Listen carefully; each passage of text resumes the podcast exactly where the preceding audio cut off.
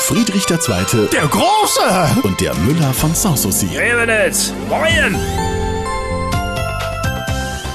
Herr Müller, es ist was im Anzug. Ja, was denn? Sonnenflecken. Also Meine Güte, womit man sich auch alles bekleckern kann. Herr Müller hat erst denn nicht gelesen. Die Sonne explodiert. Protuberanzen und Eruptionen.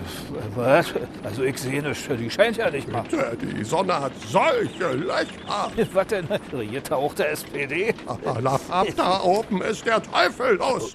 Magnetstürme, Strahlenfackeln, Glutschleudern. Ui, das hört sich ja nach Klärchens Tollhaus an. Was er nicht sagt, Revenitz, die ganze Erde wird sozusagen geröntgt. Meine Fresse. Ja, die auch. Und dafür haben sie Geld. Er redet, wie er es versteht, Müller.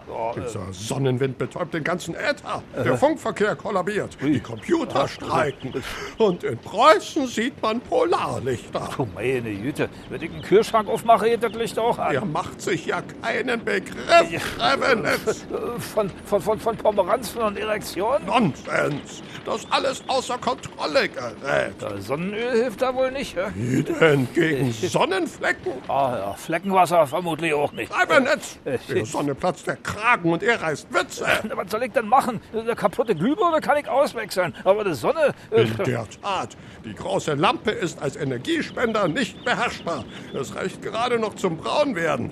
Ihr wollt doch nicht sagen, das mit der AfD liegt an der Sonne. Wer weiß? Aha. Aber angesichts der jüngsten Vorkommnisse auf dem Zentralgestirn wird es höchste Zeit, aus der Sonnenenergie auszusteigen. Oh, war ja, da gehen die Grünen aber auf der Palme. Ja, die nächste Regierungskrise tritt schon aus dem Schatten. Oh, Weil die Sonne explodiert? Ach, was?